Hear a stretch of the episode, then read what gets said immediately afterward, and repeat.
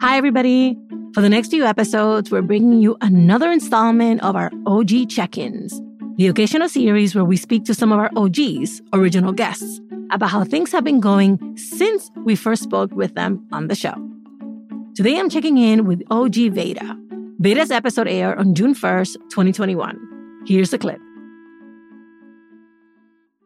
Coming out to my parents about me not being cis it's just something I do not even see on the horizon. That's because I don't think I want to have that talk with them. I don't want to take on that emotional labor. And I think that that's my prerogative. It's, it's like far more beautiful and poetic to, to be completely open with your family and be able to, this, these were Western ideals though. Basically, I thought that there would be a happy ending that I'm supposed to pursue.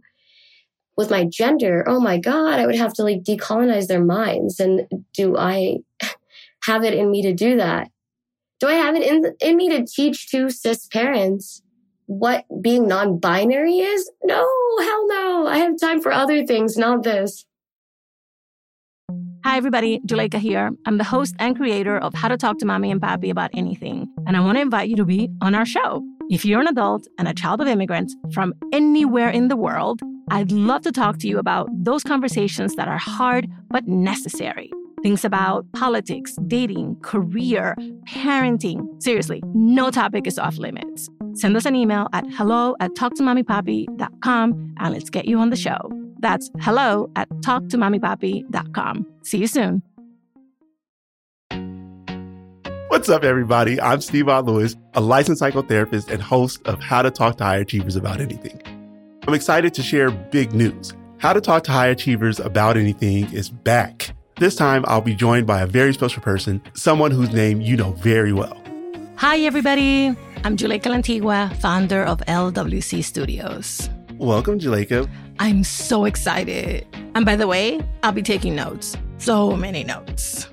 As always, on the show, we get to hear stories from black and brown folks who are out there doing great and amazing things. Then I do my thing of offering some feedback and strategies to help us navigate personal and professional challenges. Together, we'll figure out how to achieve on our own terms. Subscribe to or follow How to Talk to High Achievers about anything everywhere you listen to your favorite podcast. On Twitter and Instagram, you can follow the show at Talk to Achievers.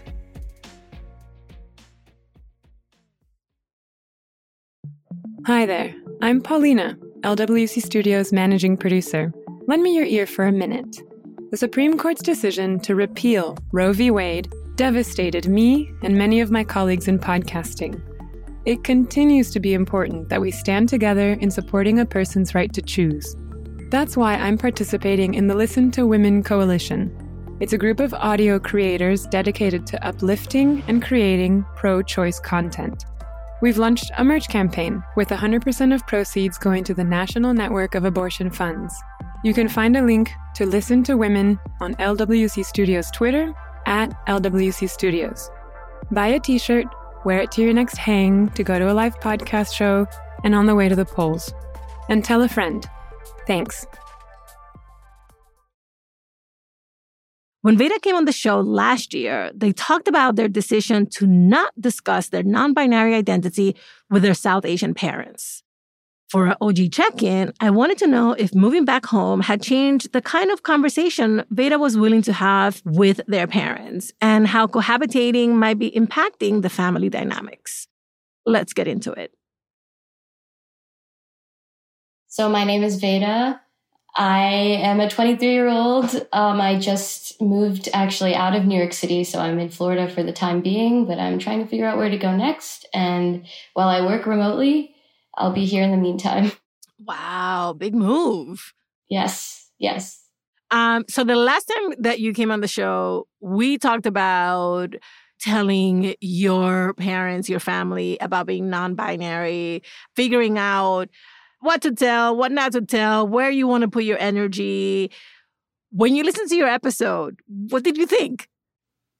So actually, I talked to my parent. I came out to my parents um, about having like being in a queer relationship, but I haven't talked to them about being non binary.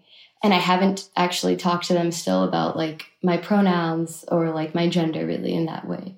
But um, since then, and it's like strange timing.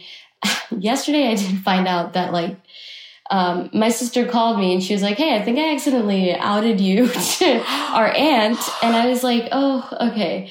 And she used my pronouns, which are they, them, when talking to my aunt, and my aunt picked up on it. And it wasn't, it wasn't like a bad interaction or anything, but she was like, I just thought I'd let you know in case, you know, that comes up. So this is something, this is a conversation that I might be expected to actually have now. So what do you think you might say? What do you think your aunt might say? It's like, I feel like between the two of us, it, it'll be like, I'm going to wait until they bring it up kind of thing. But I think it'll be a pretty interesting conversation because a lot of time has passed since I even came out in the first place. And because even my relationship to my gender has changed since like you and I last spoke. How so? Well, because I used to identify as like non binary, I guess. Uh-huh. But I don't know if it's that I thought about it more, I thought about it less in order to get here. But I, I think it's more just that I'm gender fluid or I like just don't know how to like consign to gender in general. So I'm definitely not cis. And I think for, for the time being, I do prefer they, them as opposed to strictly she, her. But even now I'm starting to like think maybe I just, I'd be good with all pronouns. And also since the last time we spoke, I have like made friends with people who do use all pronouns or like take any pronouns. And I, and to me, that kind of does seem freeing because like putting that much meaning on the, on the language and it like that alone feels really silly to me and frustrating. So yeah, I guess that's what I mean. And also pronouns are really for other people's benefits in a way because you never refer to yourself in a exactly. pronoun. exactly.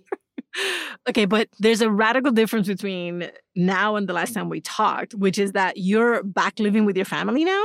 Yeah. How's that going? It's it's honestly, it's been quite normal so far because because I do work a nine to five. So, um, something, something also that I've been doing with my parents is like trying to establish an activity based, like adult a to adult relationship where we just, we talk about things that we're passionate about or we talk about family and we don't really talk too much about the past. I've noticed, which I think has been really productive for example, I, I most of the time that I spend with my mom is sitting in this office room and like co-working with her. We both like just do our day jobs in the same room. And that's like a really it's very comforting because that's like the way that we socialize is more catered to the natural state of our relationship, which is like we do talk about work a lot and we talk about ideas and like whatever career based like topics. Um, and then with my dad, like we'll go on bikes together, we will eat together, we'll just do what actually belongs in the, in the relationship that we have.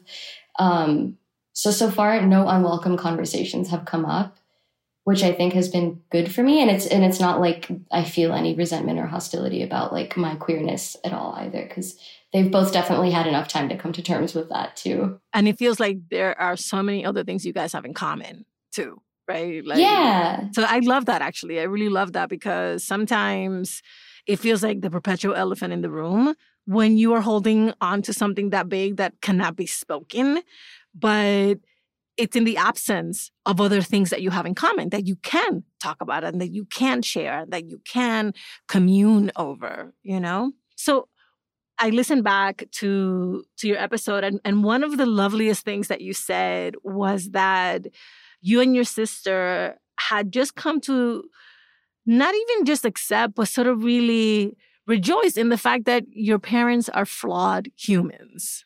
And I'm, I want to know whether that is still the case, whether you're still having such grace toward them, whether it has been impacted in any way by moving in together, by you also getting more comfortable with who you are and how you want to be in the world. Yeah.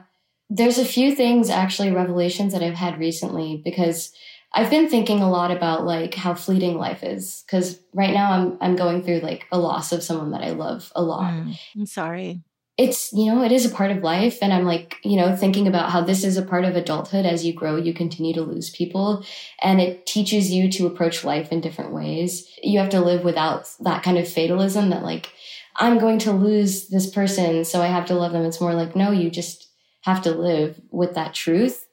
Um, and I think in light of that, I've been thinking about like my relationship to my parents and like how I have, how I want us to be able to remember our relationship down the line. And one thing is, I think I've put a lot of pressure on um, them to be the kind of parents that I've been told by whatever by Western society is like an appropriate type of parent. Um, and the other thing is, I've I've based so much of my self worth on their approval, which isn't my fault, but it's something that I really need to work against because it's actually like led me really far from like what my true like my my honest objectives in life are, um, and it's also like actually maybe contributed to a lot of like conflict in my family because I'm very sensitive to their like approval or rejection or that kind of thing. So being able to like see them as flawed humans has also allowed me to see them as people that I don't need to just impress all the time, but people that I just need to respect. And in turn, I deserve their respect as well. I, yeah, I think that's also just a part of growing up, especially with parents who are immigrants, is like being aware of the cultural differences and the generational differences and being realistic with what we can expect and also knowing that i have needs that won't be met by them so I, I i deserve to find community elsewhere actually i wanted to ask you a little bit about finding that community.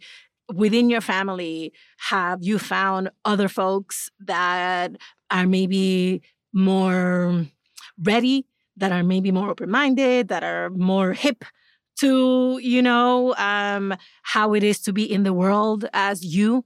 Um, and then how have those relationships evolved in terms of you sharing with them them sharing with you it's interesting and i it's that's yeah that's definitely the case i have like a couple aunts who i talk to much more freely you know about my identity and it, what's interesting too is I think I, I talk to my mom more freely now.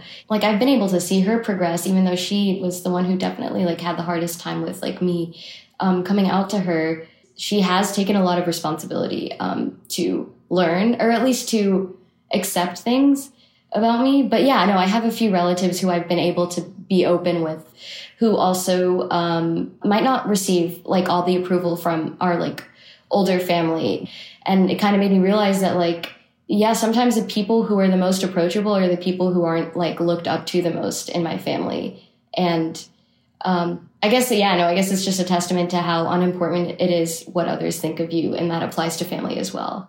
Okay, my last question is a little bit of a broader question because I was having this conversation with a close friend of mine about when we're living in a world now where it is celebrated, accepted, normalized to be fluid. But when we're also so many other things, how much do you feel, or how much should anyone feel that they have to present that part of themselves when there's mm. so many parts of themselves, right? And we really got into it because one of her children is now beginning to identify as queer. And, you know, she was born and basically raised cisgender female. You know, I'm her auntie, the adoptive friend auntie. And so I want to be all in the conversations. I want to learn. I want to understand, right? How much of that is anybody's business? How much of that does she have to bring to a job interview? How much of that does she have to bring on a date, right? So, anyways, I'm not asking you to give me the answer to the question. I'm wondering if you think about these things also, because you obviously are also a multifaceted person. Oh my gosh. I think about this so much in so many different contexts. One being like the difference between how I feel like I need to display my identity now, whereas when I lived in New York. And it's nobody's fault, but I definitely did feel a lot of pressure to be more public about my identity um, because. In New York, um, you mean? Yeah, oh, yeah, yeah. And I do think that queerness is one of those things that's often co-opted to bolster one's like identity and like it's like some sort of edge, social edge. Um, it gives you like access to these exclusive spaces that should remain exclusive, but yeah, it, it can be really complicated. Um, so that's one angle of it. It got really frustrating to me because I was like, there's a lot of people I don't relate to who are saying that they relate to me. And I'm very confused. Like we use the same identifier language and we're so different. So what's that about? And that can lead to a lot of resentment, but also like I have to remind myself everyone is entitled to their identity. Um, and it's so personal. So like yeah, I had to let that one go. And then also like, um, I guess the other thing that I, am thinking about too is like you were saying you're like an auntie for um, this like kind of I don't know daughter figure for you maybe or like child like person who's queer. Yeah, she's a, she's a senior in high school, about to go to college, and having all of these very real moments of well, who am I in the world?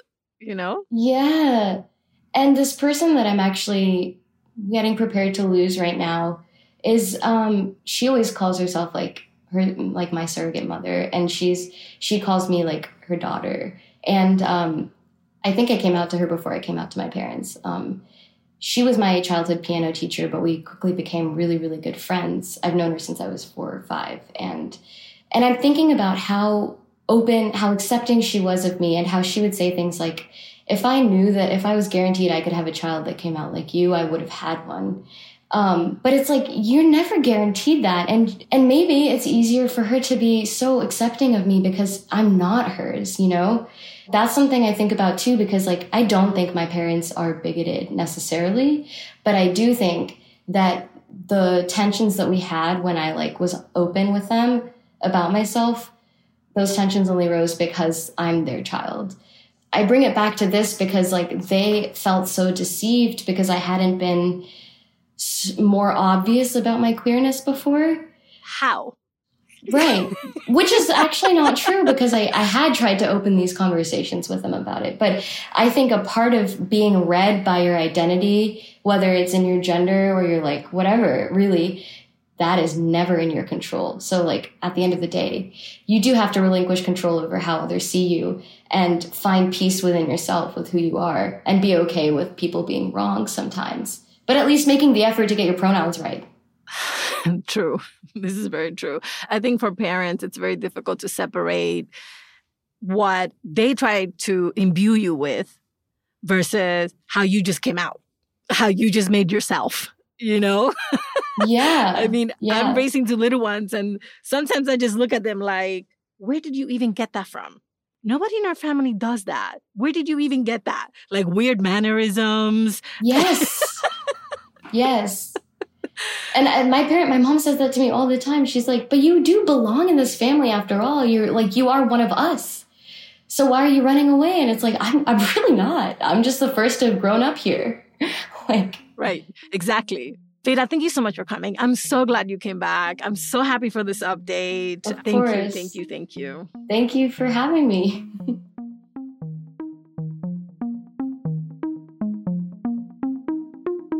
Veda's original episode is called Talking to Their Parents About Being Non Binary. You can find it in our feed and on our website. We've also linked to it in the episode notes.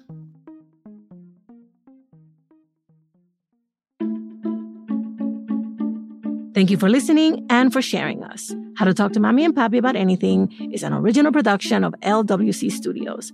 Virginia Lora is the show's producer. Kojin Tashiro is our mixer. Manuela Bedoya is our marketing lead. I'm the creator, Juleyka Lantigua. On Twitter and Instagram, we're at Talk to Mommy Papi. Bye, everybody. Same place next week.